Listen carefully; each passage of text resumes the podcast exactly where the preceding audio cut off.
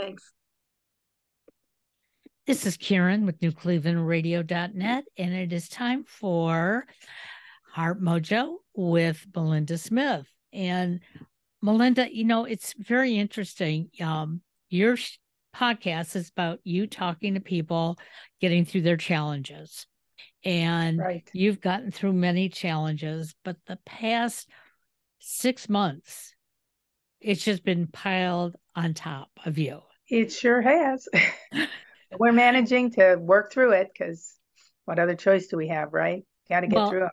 And exactly. And, um, you know, just to preface this, this morning my son called me from Texas and an issue came up, and it's like, you know, how am I going to deal with this? And, mm. you know, you should have told me this before I took this job and before I moved.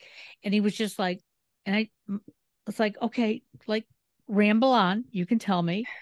Um, and then he just hung up. And then about an hour later, he called and he goes, okay, so I have another obstacle in life. I'm going to get through it. Good. And he gave me some ideas of what he was going to do. And I said, that's wonderful. And that's really what we do on this program because yep. we can't walk in your shoes, but we can walk alongside of you. And Debbie Griffiths is someone who I met through another great podcaster. Um, and she's been telling her story a lot. And I think it's very important for all of us because some of us deny ourselves the ability to be strong. And Debbie, I don't know how you did it. I started reading your book. I had to put it down for a while because um, I know it's fiction based, but it's still, it was like, this is a little bit too much to handle. But you did. So tell us about you and the book. Well, thank you so much for having me on. It's great to see you, um, Karen, and nice to meet you, Melinda. Um, so, I, yes, I've written a book. It's called Torched, Burnt by a Gaslighter. It's a fictional tale based on true events that actually happened to me. It's uh, regarding the red flags of gaslighting and its subtleties. And my goal for writing the book was really to provide hope to other people that they can lead these types of relationships and successfully rebuild their life. Now, it's taken me a long time to get to that point to realize that I've I did it and to give myself credit for it. Um, but you know, it was actually a magazine article on verbal abuse about 25 years ago in a national women's magazine that I picked up in a grocery store because it had this wonderful looking recipe on it. And I thought I would try the recipe, only to find out a few days later I had a few extra minutes, read the article on the verbal abuse, and it woke me up to thinking, oh, maybe, no, maybe. And it started putting a whole um, chain of events in, into in, into motion.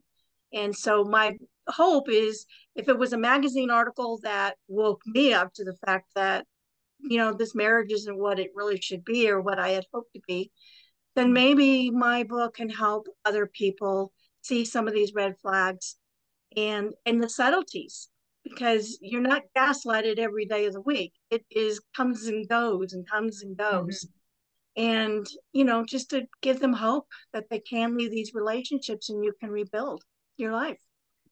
Well and i think it's important to talk about the verbal abuse because i think we all remember the burning bed. Yes. And that brought a lot to light. I mean I, I think women lived in a life where they just didn't talk about it but that movie made all the difference for a lot of women. And that was more of a violent physical violent situation but what you're talking about is more subtle, subtle things that happen to you every day. It's a lot more su- subtle. It's a psychological manipulation, you know, from the abuser to the victim. And it, you know, it's over a period of time, and the victim ends up losing your sense of reality. You know, you question your memories, you question everything about you. You totally lose your self esteem. And for me, hmm. it was so bad that it drove me to attempt suicide. I just did not want to be around all this anymore. So what were so what were some of these subtleties? Um, because I was also in a verbal abusive marriage. Um, and to this day, I mean, we have we've worked through a lot of that. We're not together anymore, but um he's he honestly does not even remember the things that he did. And I can believe that from the way he has turned out. But share with us some of those verbal things that some people would say, oh, it's nothing, Debbie, you know, don't worry about it. Yeah, and for me, the biggest red flag that I see now looking back was isolation. Um, I initially mm-hmm. didn't think too much of it. Um, we moved from uh, California to Georgia, where his family was. So it ended up putting me 3,000 miles away geographically. But I really wasn't allowed to really call my mom. This was back in the day when, you know, the, the dial, the rotary dials or the push buttons, mm-hmm. and you, the cheaper race was to call after 7 p.m.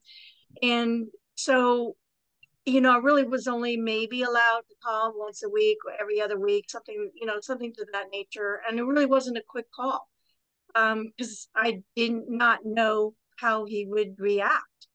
And I went back right after we were married. I, I think we might not have been married a month. And we had a small earthquake in California, shocking. But I don't like them, even after even being a native Californian. I will never get used to them. And I got scared, and because he had away at work, and these are the days with no cell phones, no you know easy way to get a hold of anybody. But I called my mom to see how you know if they felt it, if, you know, just to kind of calm down. And he happened to come home while I was on the phone. And he kind of, you know, murmured like who you on the phone with, or, you know, lip synced it basically. And I said, you know, my mom. And he motioned for me to get off the phone. So I quickly ended the conversation and he blew up at me saying, You never reached out to your family. I'm the one here. I'm the one, you know, that you need to rely on. And it was like, I reminded him that he you know, was at work, I had no way of getting a hold of him. And that's when he hit me. And I was shocked. And not only did he hit me, did he put a hole in the wall. Now a few days a few days later, my sister happened to come over for something, sees the hole in the wall, and she's looking at me and I just didn't I did not want to admit that I might have made a mistake. So I I lied. And I said, "Oh, you know, we were moving something and it hit the wall and you know, it's drywall, mm-hmm. so it it was easy to make a hole in the wall." Uh, you know, so I said I, I I lied to her. I felt bad about doing that, but I just really did not want to make uh, you know, admit to making a mistake. I was 19 years old and being a Catholic, you know, divorce was not in the option, you know, it was just not in the vocabulary, not an option. And thought maybe this was a one off because he immediately apologized, you know, did all the things that you hear, you know, that you read mm-hmm. about when, right. uh, you know, the perpetrators, what they do. And so, you know, I tried to, you know, I believed them and you know go you know go on our merry way so um th- you know there's a lot of things that you know you're told or you say something and or you do something or you i like i wasn't allowed to wear certain things i wasn't allowed to wear nail polish um could wear only wear my hair a certain way. Did not want it short had you know wanted it long. All of these different things and so you get to a point after years of it questioning yourself do i say anything? Do i do anything? Um, because you're walking on eggshells. You never know mm-hmm. what's gonna set them off. Set them off. Absolutely. I grew so, up in a family with that. Well my mother was lucky enough to get out by the time i was about seven or eight years old but my father was not only mentally abusive he was physically abusive and he threw a knife at her he had guns Oh. So we were lucky to get out when we did. And ultimately, he abused a woman one too many times and she killed him. Oh, no. Okay. So you never know, you know, it can come back. I mean, he pushed her too far. Now, my mother was lucky enough to be able to get us out, get him out. My grandparents helped her. So she at least had the wherewithal. And she was young too. I mean, I think she was 28 years old. Yeah, that's young. Yeah. Yeah, it's it's tough. They say on average it takes a woman seven times, seven attempts to leave one of these types of relationships before they're successful. Because it, it's really hard because they, you know, the the abuser has a way of saying the right things, you know, oh, I won't do this anymore. I'm so sorry. I need you. I can't live without you. You know, some mm-hmm. of the mm-hmm. love bombing techniques that they that they play and so it makes it hard or or you know or they threaten like you'll never see your kids i will take them mm-hmm. away from you you know you'll never make it in fact for me when i left my ex his parting words to me were you will never make it and no one will ever love you now by that point that was the wrong thing to say to me because you didn't want anybody. yeah I, it drove me to just like no i'm going to prove you wrong and and i did um because at that point i was determined because you know by, I had it you know attempted suicide and i made the decision when i was in the psych wards like okay this has got to change. I can't do this and what am i showing my kids? Right right. It shows them it's okay to be spoken to that way did you um have boys or girls or both i I have two boys and a girl, and my daughter's the youngest, and she's the only one that has married at this point in time. It really it can teach the boys how to treat women and teach the girls what's acceptable because if daddy did it, then it must be okay. Yeah. And that's when I realized like, no, no, I can't, I don't want that for them. I don't want that for them. I don't want them to learn, the you know, ways of, of being abused, nor did I want them to learn to victimize others. Right. So I, how I old were they like, when you left?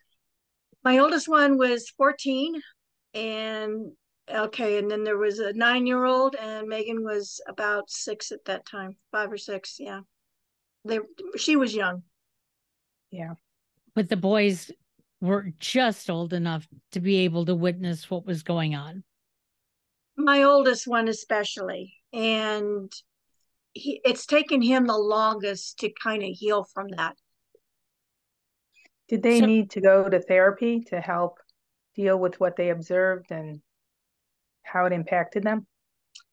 Well, during the divorce, because my oldest one was 14, and in the state of Georgia, he could decide which parent to reside with. He chose mm-hmm. his dad, and I mm-hmm. I knew he would um, because he was his my you know my ex's favorite child, and so for a few years we were for many years we were alienated, you know, somewhat alienated. Um, after he turned 18 and moved away to college, then that's when I moved back to California where my family support was. And once I got to California, yes, I started finding a therapist, you know, right away. We were all in like family counseling, you know, to to heal. Right. Absolutely. You know, it's interesting that um when you you talk about your oldest son living with it deciding with his dad um, when I had custody of my son. But when he was 11, his father said to him, You know, in the state of Ohio, you just have to go in front of the judge and say, I want to live with my dad rather than my mom. And no questions are asked. And he was visiting his father for the summer. His dad took him to the courthouse. And then I got a phone call saying um, he's going to come home for a week to get his stuff and then he's coming back. And it was like, well, I don't get this. Yeah. And I remember contacting an attorney and asking, and the attorney said, it's how the family courts are. They just, wow. some states it's 11, some it's 13. And I will tell you about being alienated for the first two years. I sort of got to see him, but there was always an excuse. And then I went for two years, didn't see him, and he didn't call. And then all of a sudden, my son said, Hey, I want to see my mom. And all of a sudden, things, you know, somewhat turned around, but it didn't turn around until he became a young adult. So I, I understand. So what made you write the book as a fiction rather than, hey, this is what happened to me? Um, number one, I didn't think anybody would really be interested in it. You know, it's like it was more like an autobiography or a biography. Um, and it was also a way to distance myself. And as I started writing it, and uh, somebody else mentioned something, you know, she goes, you know, this is almost sounds like a younger and older version of you. And I, you know, looked back and I went, yeah, you're right, because the one character was about the age when I was making some of the, my major decisions about the marriage. And I think for the older character, it would have been somebody I would have liked to have mentored me through it. So mm-hmm. I thought that was kind of interesting. I guess subconsciously I did that. Um, but it was also another way for me to test myself to see how far I really have come with moving past all all of that, all of that trauma. I think it was also cathartic, right? It was a way to yeah. put it out there and it didn't have to be totally personal. Even though right. now you've come out and you people will know that, that there's a personal piece to it. I think it's yeah. easier to tell somebody else's story than our own. Yes. So yes. Yes. And it's it interesting like before this go, go ahead. ahead. I was just gonna no, say, go I think I had to distance myself. It, you know, really more like truly, it's you know, sometimes I look back and I'm like, did that really happen? And it's like, yeah, I did get through that, and I don't stop and give myself enough credit because I'm just one of, you know, it's like, okay, this is what I got to deal with. Let's figure it out. Just put the plan in place and move forward. I don't really look back in the rearview mirror. I try to go forward.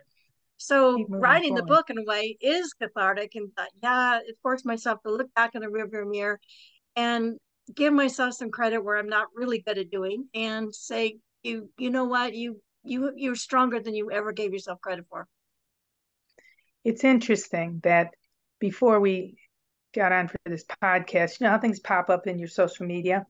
Mm-hmm. Um, something popped up about narcissism. Yes. And how abusers are narcissistic individuals. And how when you try to work you, you end up there's something in you that allows that person to come in and take hold of your life. And the only way to tr- truly make a change is for you to make the change because they're not going to change. Most likely they won't change. We can never say never right? But most right. likely.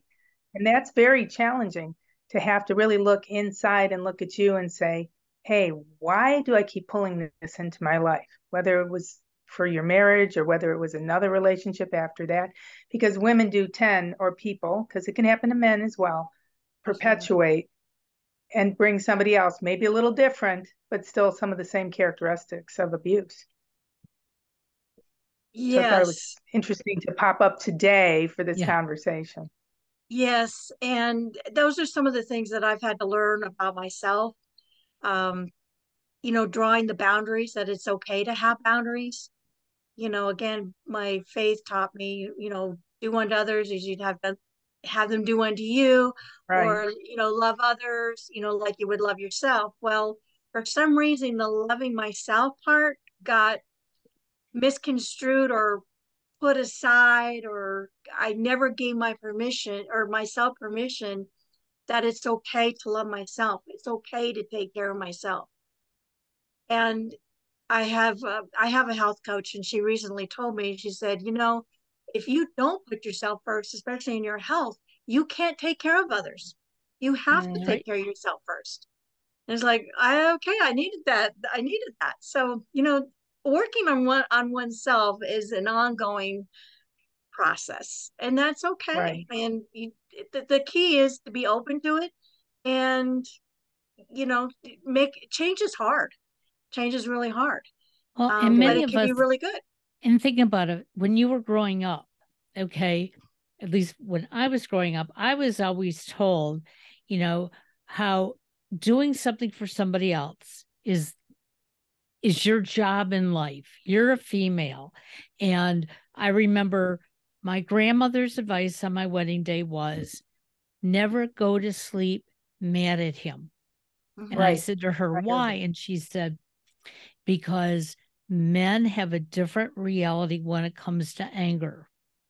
mm. and you know i she scared me i mean yeah my parents were the most loving parents yes they had loud conversations but then they would hug and kiss and say and you knew it was better yeah but in my marriage those voices got loud and then he would tell me if i didn't listen uh, he could have me locked up because he's my husband and yeah. i believed it and when, even when I shared it with my parents, my parents said, "Oh, he's crazy." But that didn't. I didn't accept that because but here's even, my husband. Yeah. But Karen, even into I think the '60s, early '70s, a lot of women in a lot of states couldn't have a bank account. Well, that's unless true. Their father signed the bank account or their husband signed the bank account. Right. So there really was a piece of truth to that that men had the power and they could do as they pleased in exactly. that situation. So right. you can see where she came from for that. Right. Yeah.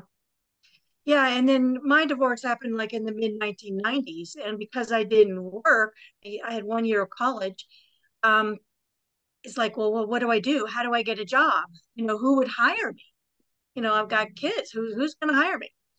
And you know, I, I realized I had more administrative skills than, you know, again, mm-hmm. I gave, didn't give myself enough credit for, and started off there and then ended up in the property management field, where for the last 20 something years, I've been in the homeowners association industry. So it's been a very good career for me. It's it certainly helped me raise my kids. And, you know, I learned to, to move up and manage different types of communities and earn different certifications and I put myself back through college and, and to earn a degree.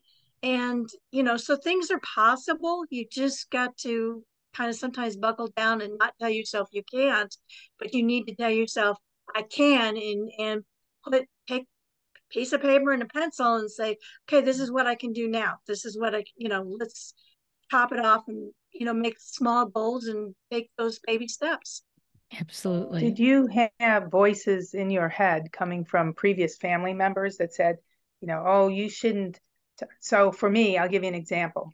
I love my grandparents dearly. I don't know what we would have done without them when my mother got separated mm-hmm. and divorced. However, my grandmother had this little phrase, and it was self praise stinks. She'd go, self praise stinks. So, like if I did something in school and I go, look, I got an A, or look, this look, this was good, she'd go, self praise stinks. I hear that to this day, and I am not a spring chicken. Hmm. I still hear that when yeah. I want to say, hey, I did a good job on that, right? Or I can do this, or I can move forward. And I'm not quite sure where that came from. I mean, you know, she would have been like 114 now or some crazy yeah. number like that. But yeah. Do you have those voices that came from maybe a family member that put you into this situation that you know of? Um, no, but I I know going back, I've always had these perfectionistic tendencies, and I always try to excel, maybe mm-hmm. um, overachieve. You know, kind of being. I probably am my own worst enemy when it came to that. Um, you know, and again, I think it looks.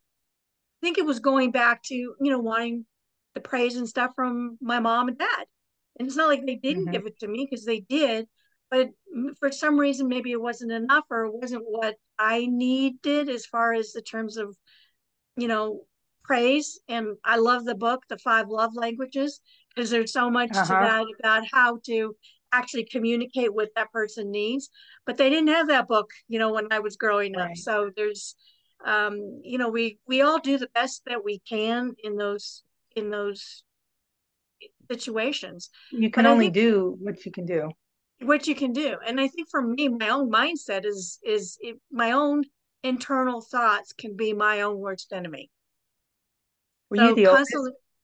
yes. Are you the old yeah. Yes. Me too. Yeah yeah i have a younger sister she, she's three years younger so yes i'm the oldest so there's i felt like i was always paving the way you know mm-hmm. and i well i was always the responsible one so when my mother was divorced she had to get a job right she was working and so my brother, I have a sister, but she's a lot younger, second marriage uh, from my mom, was me. Like I had to watch out for him, even though we were only 22 months apart. You know, I made sure his lunch made it to school. I made sure his gloves weren't left at home. And he knew it. He would tell, don't worry, Annie's got it. That was his nickname for me. Uh-huh. So I took on that responsibility and I still do today, well, no matter what it is, and in every job I have. You know, I'm always well, somebody's got to do it, so I'll do it. And it's not always to my best interest health wise, even though I know they need the help. It's just it's not in my best interest all the time, but it's hard. It's hard to say no. Well, you know, It- luckily It is. we're in a we're in an era right now where women are sharing and speaking out and learning that yes, they have a voice. Um, I just went through uh, a session this summer called um, Positive Intelligence.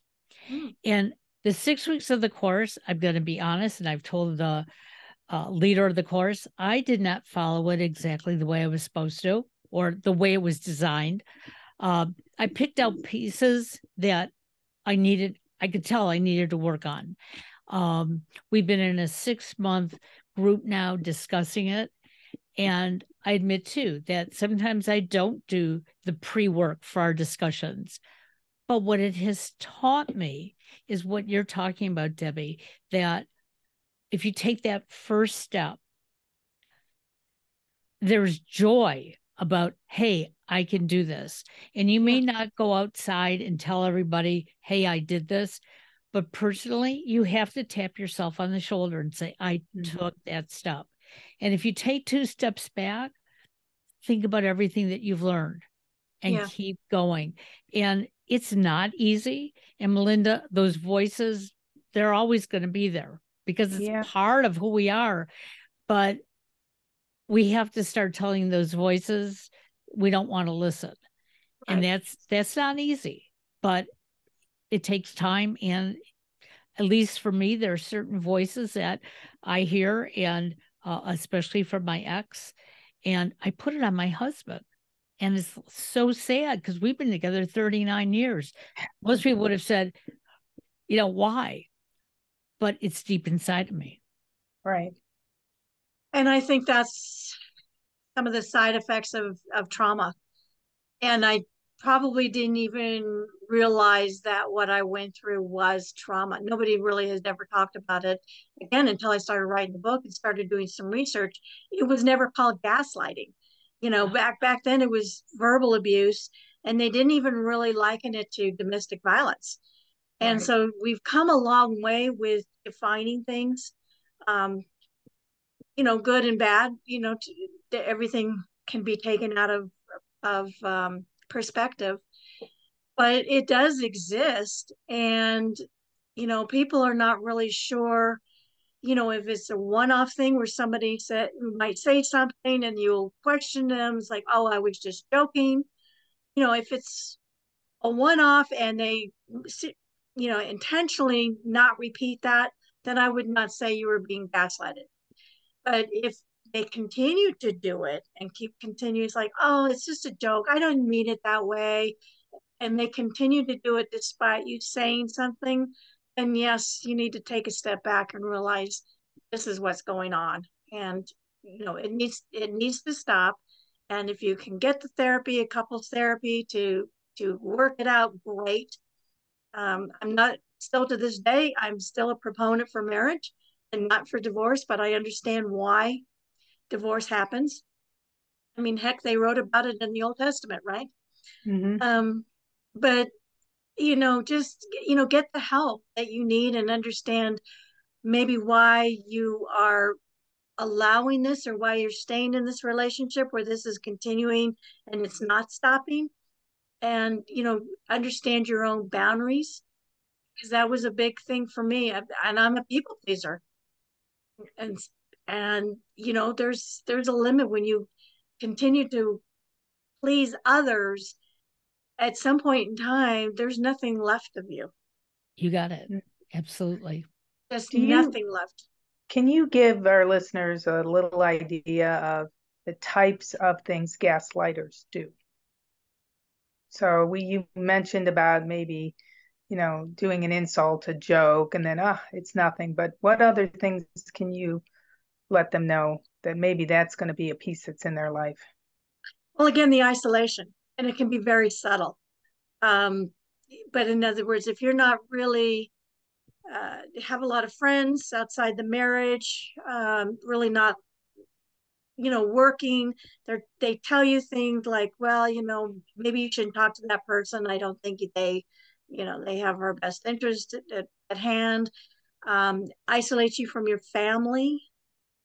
You know, that's that's a key one. Um, another other things of like I was just saying, they can say something and they'll respond, "Oh, it's a joke." um, or you know i didn't i didn't say it like that um, they can play around with your memories like you know you they can tell you something that happened and it's like no no it didn't happen that way at all mm-hmm. and probably one of the best examples of gaslighting and love bombing in in in action is an old 1944 movie called gaslight and it's with ingrid bergman and uh, Charles Boyer. And he, you know, initially loves bombs Ingrid Bergman into marriage. And and then as soon as they get married, you know, she starts he starts telling her that she's forgetting something or misplacing things. And then it gets worse to where uh, the movie takes place at the turn of the century when they have the old fashioned gas lights to light the inside of your homes. Mm-hmm. So he's constantly turning up and down the gas so that the room gets lighter and darker ever so subtly. And so she sees it, she questions it, but the staff and and, and even Boyer himself says, no, no, you're imagining these things. So it it kept escalating to the point where she thinks she's losing her mind. And then we find out, well, there was an ulterior motive for why he was playing, why he was mm-hmm. gaslighting her but it really shows the the love bombing and the gaslighting in action. Is that where the term came from? Actually, started from a, a play uh, called Gaslight, and the movie was, was made from the from the play. Yeah, I wondered where the term actually came from. Yeah, that's really right, and we didn't really hear about it for mm. many many years until you know more recently, and then in 2022, gaslight or gaslighting became the most researched word in the Merriam-Webster dictionary. In 2022. 2022, yeah. I wonder if it's because people were stuck home together for two years with COVID before they actually started getting out Probably. in the world. It could think, be, and and I know that there was a lot of concern that the you know um, incidence of domestic violence would increase with all of the isolation, and, and it did and yeah, it, it, did. did yeah. And I think people also need to understand you don't have to be married for this to happen. All you have to do is be in a relationship. Primarily concerns uh, um, impacts uh, intimate partner relationships where a man and woman or you know um, man and man, women women are you can see it from a parent to a child. And an example of that is Disney's movie Tangled. You can see that in action. Um, I know it, the term is used a lot in politics, and I don't really want to go there down that road. But primarily, you see it in intimate partner relationships. That's mm-hmm. where domestic violence occurs. So, beyond your book, how else do you reach out to talk about um, your story and abuse? I am looking a, to. You have a podcast, right? I've been doing podcasts. Yes, um, I do a lot of stuff on social media, um, and I've also was at an event uh, about a month ago. It was out in the desert, Coachella Valley. I partner with the Colson Cooley Foundation. Mm-hmm, I saw that. Fifty percent of my book sale profits are being donated um, to the foundation. Nicole was brutally murdered at the hands of her boyfriend uh, mm-hmm. uh, through domestic violence. She was hit, murdered with a claw hammer. He hit her 13 times while she's while she was sleeping. She was she already had a broken leg, right? Wasn't she? Yes. Stuck in yes, bed. Yes, and uh, you know she was uh, 25 years old in the prime yeah. of her life. So um, there's a so petition. We, there's a petition yes. to keep her abuser in prison, which I've already signed. By the Thank way, so I encourage everybody to go find that and sign it. Yes, yes, you can actually find it on my website. I have a link to that petition, and my website is www.broken2boldness.com. And yes, her story is on there along with the link to to that petition. So yes, they're trying to keep the murderer in jail. He's up for parole again in May 2023. May. I yeah. saw that. Wow. How, how did you come up with the name Broken to Boldness? I love that. You know, when I was working with my publisher to come up with some taglines, I was, you know, doodling all kinds of names, right? And um, it kind of came together. And it, I really loved it. I resonate. It resonates with me because I was broken. You know, mm-hmm. when you're at the point of make, doing a suicide attempt and waking up in a psych ward, you can't get any lower than that. And it's taken me a long time, but now I have a voice and I'm trying to be bold with it. So, and you are, you're definitely you. using it. So I have a question. So you you attempted suicide. You were still married at the time. Yes. Did he call for medical help? Who called for medical help that got you into the hospital? Interesting story. Um he worked a lot downstairs in his basement. Um and I think if I recall the kids had, had you know, they were down, or maybe not the oldest one, but they had been, the other ones went to, were in bed. And I swallowed some pills, and which is very unusual for me because I don't like to swallow pills. But anyway, I did. I did not leave a note. And um, apparently, it was several hours later when he realized that there was something wrong. He had come upstairs, finally realized something wrong, he took me to i think he drove me to the hospital i don't recall any of that there was no ambulance call that i can recall and um, they could not pump my stomach because too much time had elapsed mm-hmm. so in essence i was alone for several hours before it was even realized what i had done interesting so there was something in him that he knew that he had to get you at least some help so that it maybe wouldn't be pointed towards him. Yes. Well, and also he didn't call an ambulance. An ambulance right. would have brought attention to the house, to right. everything that was going on. To the neighbors. Oh yeah. Yeah. Right. yeah. To the neighbors. Yeah. Yeah. So there was another you what do you want to say icing on the cake you know yep. to make mm-hmm. the decision you know that i did yeah there at the end of the day um you know that's not love and that was one of the things that i think that's what held me back for the words you know no one will ever love you those have held me back from time to time and when i wrote the book it really hit hard home for me it's like that's not love mm-hmm. And I don't want any part of that. I don't want that. So, how did you actually leave? Because I think for anybody in that situation, you know, all these things happen and you might have had your last straw, but you still had to pack some stuff, take your children, get out the door. How yes. did you do that? Um, so my mom and sister, my ex actually called to my surprise, my mom and sister and told them what had happened. They flew out uh, they saw me in the hospital and I told them some things because they did not know the whole story. In fact, they didn't know the whole story until after I wrote the book. And they they understood. They said, "Yes, you need. You know, this isn't right. You we know there's something that's been wrong for a while. We just couldn't put our fingers on it. We thought it was just way too controlling." And so um, we had a discussion. I had that discussion with my ex, and he he actually was he wanted to try couples counseling we did for a little bit and I, I by that time i knew i just i knew it wasn't going to work.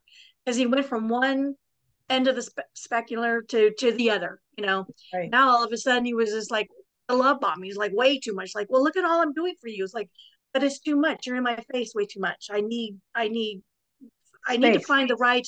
I'm still trying to heal from the depression. I was extremely depressed, trying to heal that and trying to see if I can, you know, salvage a marriage and at the same time. And it, and but it but it couldn't. And uh, as far as that goes, I mean, I was able to find a place. Um, I packed up, you know, some things, but he ended up changing the locks during one of the um, mm-hmm. one of the trips out of there. You know, he pretended to be nice, and he was nice for to a point and then whatever had enough, changed the locks. I remember calling the the sheriff and they came and they said, There's nothing we can do. So I said, But I have a decree, divorce decree. All right, there's nothing we can do. Wow. So it's like, okay, I'm gonna take what I have and make the Move best on. of it. Absolutely. Well, there are a lot of people out there who need to hear the story, ne- Absolutely. need to hear your words because um, they're dealing with it right now and they think that they can't get out. Uh, as we all know, that everybody's situation is different. It Right. may be more difficult than others, um, but you've got to let somebody know and you got to get as far away as possible. Absolutely. And anybody that thinks they might be in a situation like this or might know someone who's in a situation like this, the best resource is the National Domestic Violence Awareness Hotline. And that number is 1 800 799 SAFE, S A F E. So if you, ha- you know, go someplace, you know, where it's quiet, where you can reach out to them. I think they're there 24 7. So there's hope. There's help and there's hope. We'll put that all in the show notes. We'll put your information in the show notes as usual. Um, I suggest everybody go out and buy the book. It's it's a, it's fiction, but it's real. Um, and as I told Debbie when I first started reading it, um, I've had to put it down numerous times because uh, just too much of a reflection, and I don't want to get caught up in the past. I want to stay in the present. Absolutely. Yeah, and it, yeah, and it could be triggers for somebody reading it if they've gone through something like that. Um, and and, and I get it. I totally get it. Well, we really appreciate you being on. I know it's a big challenge for a lot of women in particular, but men as well who are in that Yes. situation, and maybe even children who are in a situation and need help to get out. So, your words are very inspiring, and you know, it's an important topic, and you let them know there's hope. You can get through that challenge. There's always hope. There's always hope, and that that's my motto. There's always hope. So, but thank Well- you so much for the afternoon or for the ti for the chat today. I really appreciate your time this afternoon, and and great meeting you, Melinda. You as well. Maybe we'll meet again. You never know. Absolutely. Might have a part B. Okay. Take, take care, everybody. Thanks. Take care. Thank you. Okay. Bye bye. Bye bye.